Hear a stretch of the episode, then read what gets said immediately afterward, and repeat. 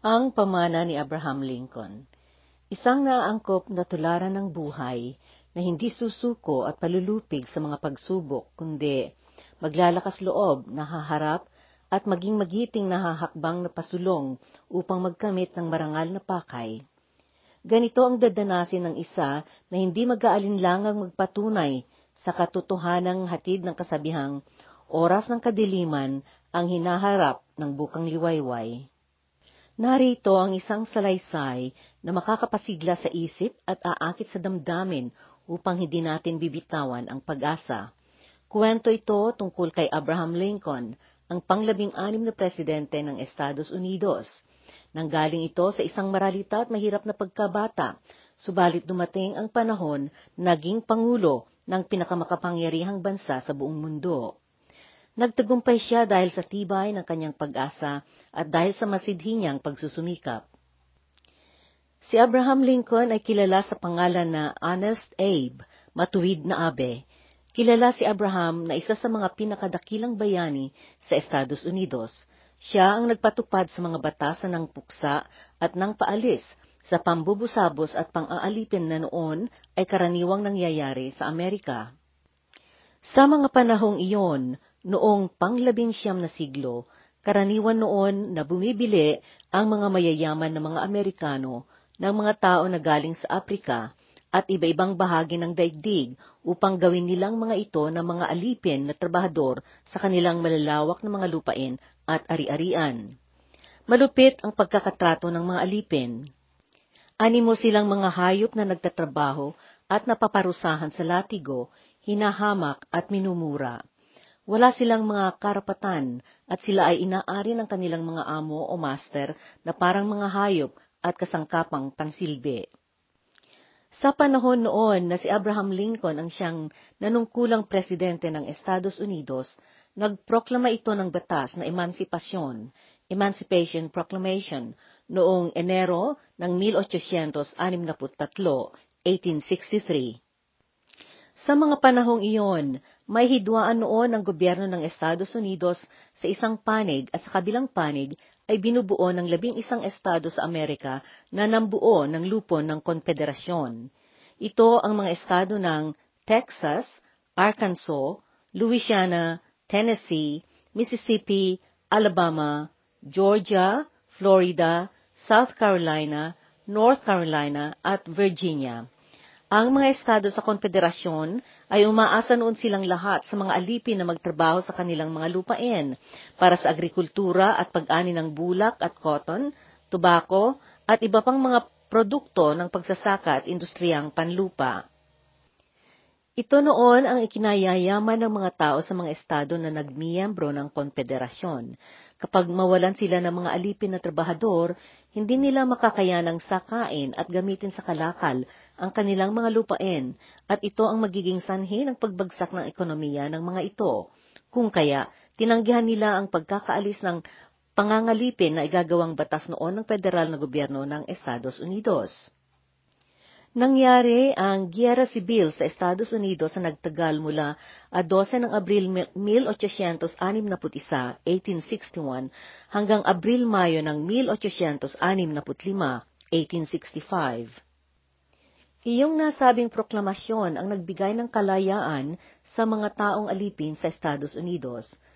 Sa proklamasyong iyon, naipagpasya rin na iyong mga napalaya sa pagkaalipin ay kinailangang magpalista na magsilbi sa militar ng Unyon dahil sa panahong iyon ay kasalukuyan nga noon ang digmaang sibil na namamagitan sa militar ng gobyerno ng Unyon ng Estados Unidos at ang mga militar ng nag-alsang mga estado sa konfederasyon.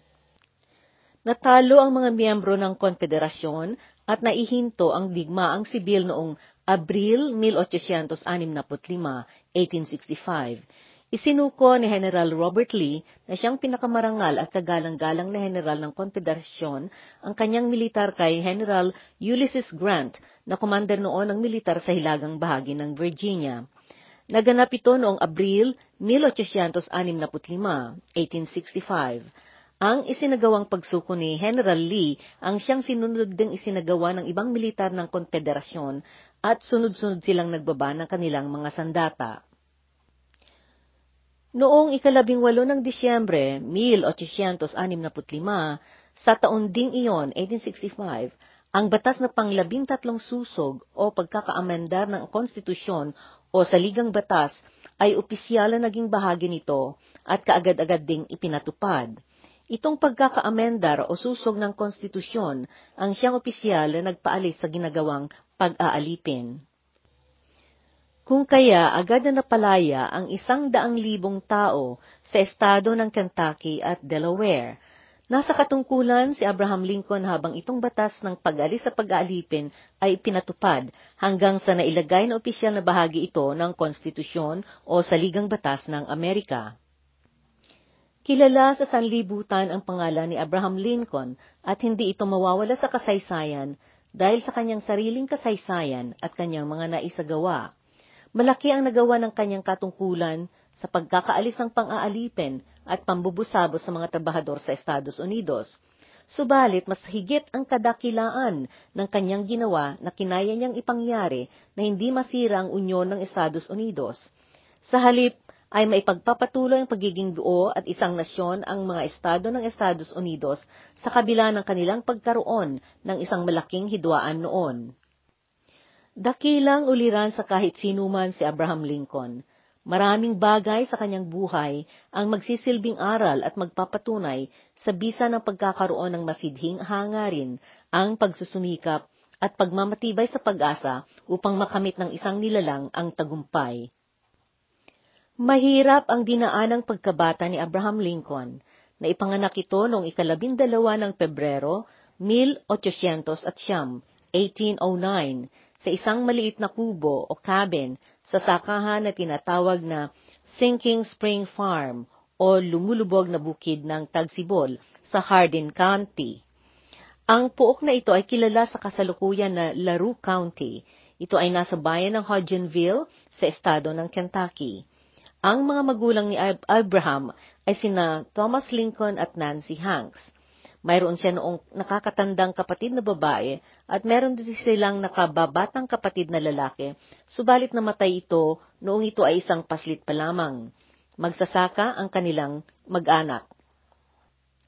Noong siya ay pitong taong gulang, taon ito ng 1816, 1816, lumipat silang kamag-anakan at pumunta sila sa ibang estado. Tumuloy sila sa karatig estado ng Indiana at naghanap sila doon ng kanilang gagawing sakahan. Nanirahan sila sa isang liblib na lugar na walang kapitbahay. Ang lugar na ito ay tinatawag noon na Little Pigeon Creek o Sapa ng Maliit na Kalapate. Niwala noong matugaygayang landas na papunta doon dahil sa kalayo at pagkaliblib nito. Pagdating na pagdating ng kanilang kamag-anakan sa lugar na iyon, kaagad silang dibdibang nagtrabaho. Nagtulungan silang nagtigpas sa kagubatan at naglinis at nang makakapangbukod sila ng lugar na mapagtatayuan nila ng homestead. Masukal ang kapaligiran, puno ng kahoy ang gubat, at masinsinan silang nagtrabaho ng tuloy-tuloy. Hindi naglaon ay nagkaroon sila ng lugar na mapagtayuan nila ng kanilang tahanan. Nilinis nila ang paligid at ginawa nila itong sakahan. Noong naging siyam na taong gulang si Abraham, namatay ang kanyang ina. Sumunod din ang isang tiyahin at isang tiyuhin niya. Nagkaroon sila ng brucellosis at ito ang naging sanhi ng pagkamatay nila. Ang sakit na brucellosis ay nakukuha sa pag-inom ng gatas na nanggaling sa baka na nakakain ng damo na nakakalason sa ahas. Isang taon nang lumipas mula pagkamatay ng ina ni Abraham, nag-asawa ng kanyang ama ng isang byuda na mayroong tatlong maliliit na mga anak. Kaunting panahon lamang ang naging formal na pag-aaral ni Abraham sa eskwelahan dahil sa kalayo ng kanilang tahanan sa kabayanan. Noong siya ay labing limang taong gulang, iisang taon lamang siya noong nakapunta pa sa paaralan. Subalit gustong-gusto ni Abraham ang nagbabasa Pinagtitiyagaan niyang lakarin noon kahit gaano kalayo ang lugar na kanyang panghihiraman o kung saan siya makakahiram ng librong kanyang babasahin. Yung kakulangan ng kanyang pagpunta sa formal na paaralan para mag-aral ay pinupunuhan niya ng kanyang masigasig na pagbabasa. Labing siyam na taong gulang noon si Abraham noong namatay ang kanyang kapatid na babae. Dalawang taon pagkaraan nito, lumipat na naman ang kanilang pamilya noong Marso ng 1830, 1830. Pumunta silang mag-anak sa Macon County na nasa katabing estado ng Illinois. Tumulong si Abraham na nag-ayos sa kanilang paglipat bago siya nagpasya na aalis at humilom uwalay upang makikipagsapalaran din siya ng kanyang sarili. Pumunta siya sa isang puok sa bayan ng New Salem o Bagong Payapa at siya'y naghanap ng trabaho. Nang masukan siyang trabahador sa mga malalaking bangka at mga lansyang pantawid dagat. Nagpanday siya at nagtrabaho din siya sa tindahan. Nagboluntaryo din siyang nagsilbi sa milisya sa bakbakan na nangyari sa pagitan ng mga Indiano at ang gobyerno. Iyong nangyaring labanan ay ang nakilalang kaganapan na Black Hawk War o digmaan ng itim na lawin. Ito'y digmaan na lumaban sa gobyerno ang mga katutubong tinatawag na Saak. Itong tribong ito ay pinamunuan ni Itim na Lawin at sinikap nilang bawiin ang mga lupaing binili ng Estados Unidos mula sa mga katutubo na naitala sa kasunduang tinatawag na Treaty of St. Louis. Noong bandang huli, ipinasya ni Abraham ang nag-aral upang maging abogado ito. Nag-aral siya ng abogasya na hindi siya umapak sa kolehiyo. Nagawa niya ito sa pamamagitan ng kanyang sariling pananaliksik, pag-aaral at pagbabasa. Bagaman marami siyang pinagtagumpayan sa kanyang mga pinagsikapang ginawa, marami din siyang hindi nakamit. Gayunpaman, hindi siya nawala ng sigasig sa kanyang pagpasya ng mga mithiin niya, hindi siya sumuko at hindi siya nag-alinlangang nag-umpisang magsigasig muli. Pinag-aaralan niya kung ano ang kanyang kahinaan at mga kamalian, at binago niya ang mga ito at nagpanimula na naman siyang magsumikap. Noong 1831, 1831, Sinubukan niya ang nagnegosyo, subalit hindi siya nagtagumpay. Noong 1832, 1832, tumakbo siyang kumandidato sa Senado, subalit siya'y natalo. Sa taong ito, nawala din niya ang kanyang trabahong pangkabuhayan. Sinubukan niyang pumasok sa eskwelahan ng abugasya, pero hindi siya nakapasok. Noong 1833, 1833, Nanghiram siya ng pera sa kaibigan niya upang magsimula na naman siya ng negosyo. Pero nung matapos ang taon na iyan, siya ay nabangkarota na. Bumagsak ang kanyang negosyo. Noong 1834, 1834, nagkandidato na naman siyang senador sa estado. Sa pagkakataong ito'y, siya ay nagtagumpay. Noong 1835, 1835, naghanda siya para pakasalan niya ang kanyang kasintahan na si Anne Rutledge. Sa kasawiang palad, hindi natuloy ito dahil namatay si Anne Rutledge.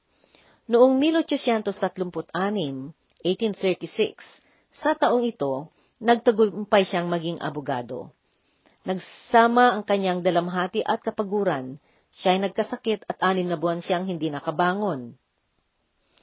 Noong 1804 na po, sinubukan niyang magkandidato na elektor, Naunahan at nasapawan siya at hindi siya nagtagumpay. Noong 1842, 1842, pinakasalan niya si Mary Todd at nagkaroon sila ng apat na mga anak na lalaki.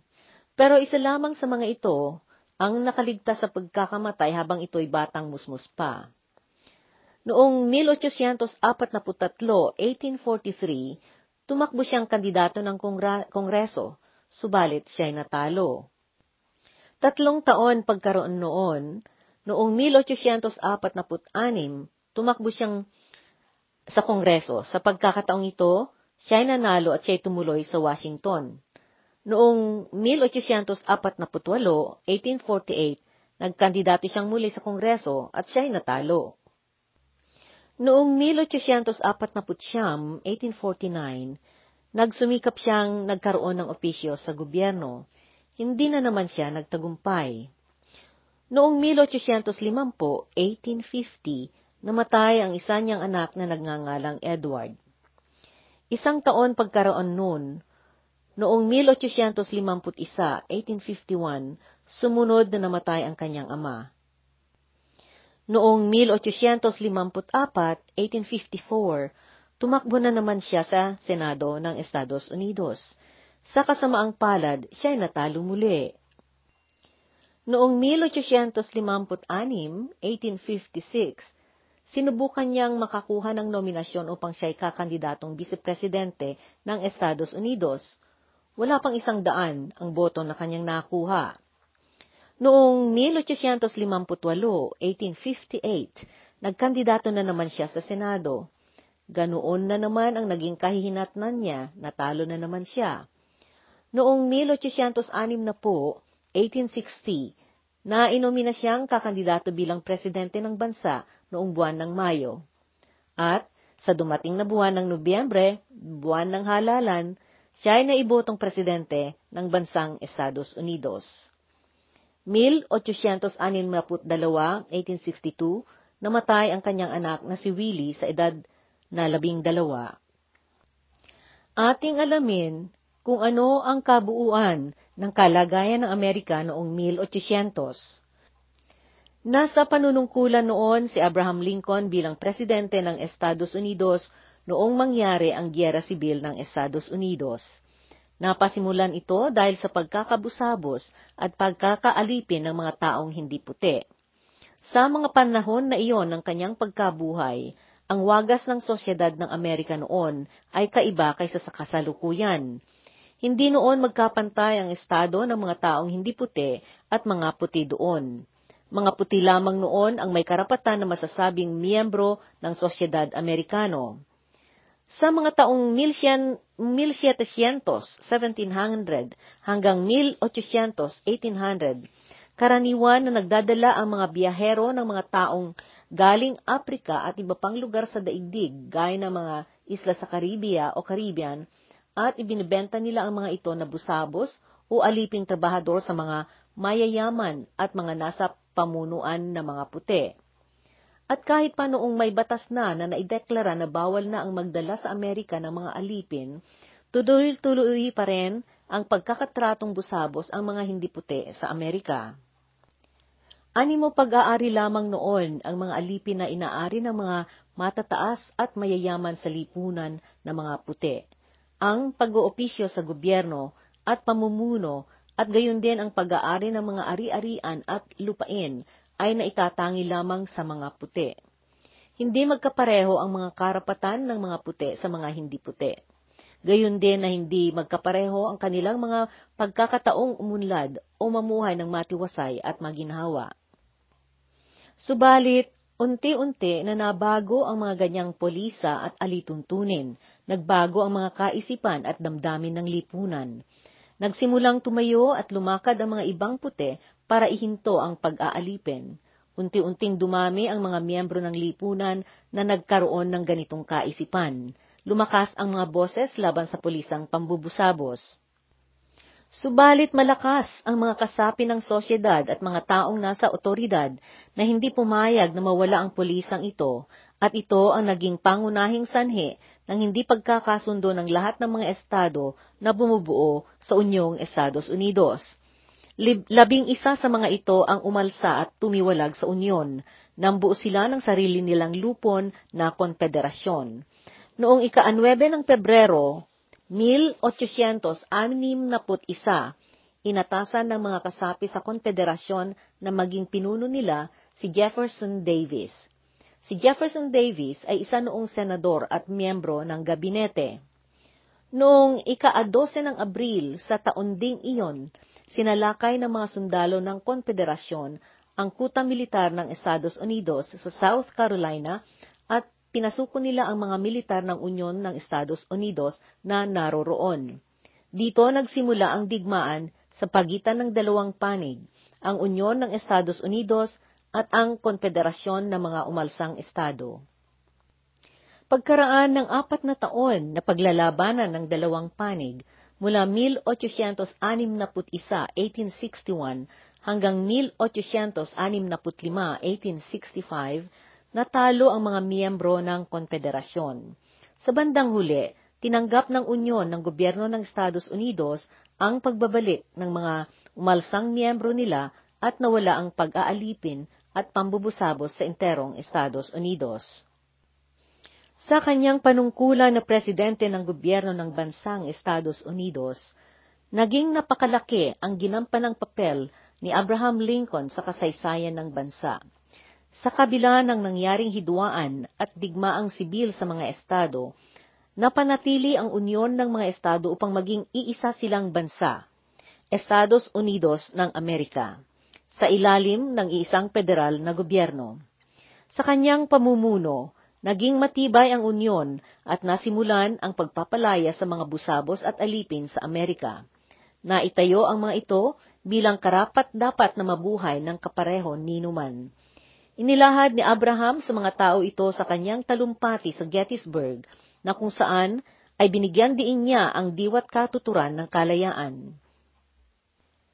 Sa talumpati niyang ito, ipinaliwanag at ipinag-iitan niya ang prinsipyo na paggalang sa katauhan na naihayag noon sa Deklarasyon ng Kalayaan ng Estados Unidos mula sa pamamahala ng Britanya. Dahil ang kalayaang Amerikano ay nagsakdal ng pagdaloy ng mga naisakripisyong buhay. Noong ikaapat ng Abril, 1864, 1864, na naginip ng kakatwa si Abraham, bagay na naging palaisipan sa kanya at sinabi niya, Ayon sa panaginip ko, naroroon daw ako sa loob ng White House na siyang opisyal na tirahan ng presidente ng Estados Unidos at hinahanap ko kung saan galing ang mga naririnig kong nagluluksang pag-iyak. Nakarating ako sa silangan na kwarto at pumasok ako. Sumalubong sa akin ang kakatwa at makapanindig balahibong senaryo. May isang andas kung saan nakapatong ang isang bangkay na nabalutan ng kasuutan na pagdadalamhati. Napalibutan ito ng mga sundalong gumaganap na gwardya. Marami yung mga tao na malungkot na sumisilip sa bangkay na natakluban ang mukha. Umiiyak sa dalamhati ang iba. Sino ang namatay dito sa White House? Tinang, tinanong ko ang isang gwardya doon. Sumagot ito at ang sabi, ang presidente, pinatay siya ng isang mamamatay tao.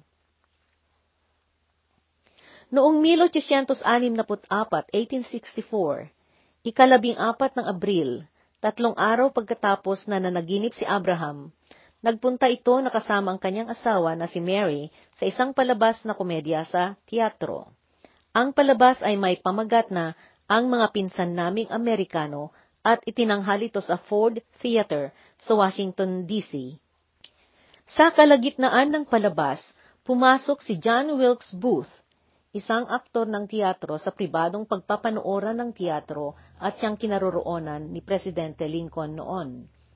Noong dumating ang bahagi ng palabas na nagtatawanan ang mga tao, binaril ni John Wilkes Booth ang presidente sa likod ng ulo nito. Pagkatapos niyang mabaril ang presidente, tumalon si Booth sa entablado at sumigaw ng Sic semper tyrannis, thus always to tyrants, o sa Tagalog, Ganyan lagi para sa malupit na pinuno. Ginawa iyon ni Booth dahil sa pagkamuhi niya kay President Lincoln. Ayaw ni Booth na mawala ang pambubusabos at pang-aalipin. Nagalit siya sa pagkakapalaya ng mga ito na inilakad ng presidente. Kaagad na inasikaso ng mga doktor at manggagamot ang presidente, subalit hindi na ito nakaligtas. Naideklara siyang namatay noong ika noong umaga ng ika-15 ng Abril. Samantala, tumakas si Booth at hinabol siya ng mga otoridad. Pagkaraan ng labindalawang araw na paghahanap ng mga otoridad sa kanya, nahanap nila ito sa isang kamalig ng tabako sa sakahan ng mag-anak na Garrett sa Port Royal, Virginia. Nasabihan noon ang mga naghahabol na otoridad kay Booth na hulihin nila itong buhay at iharap sa batas. Subalit tumangging sumuko ito noong nasukol na siya. Sa halip, nakipaglaban pa siya. Nabaril siya ng mga otoridad at napatay siya. Bagaman hindi nahintay ni Abraham Lincoln ang opisyal na deklarasyon ng katapusan ng pambubusabos at pang-aalipin, iyong kanyang panahon ng panungkulan ang pinagkayarian ng batas na ang mga dating alipin ay nabigyan ng bagong pag-asang magkaroon ng bagong estado sa buhay. Nahinto ang digmaang sibil sa Estados Unidos noong ikasyam ng Abril 1865, 1865. Sumuko na noon si General Robert Lee kay General Ulysses Grant. Subalit, saka lamang na ideklara ng opisyal ang pagtatapos ng digmaan noong ikadalawampu ng Agosto 1866, 1866. Si Andrew Johnson noon ang kasalukuyang vice-presidente ni Abraham Lincoln noong siya'y namatay. Kung kaya, naipasa kamay kay Andrew Johnson ang pagdeklara ng pagtatapos ng digmaang sibil. Inanunsyo ito ni Johnson noong ika-2 ng Abril 1866, 1866 sa Washington, D.C. Dito nagtatapos ang podcast tungkol kay Abraham Lincoln.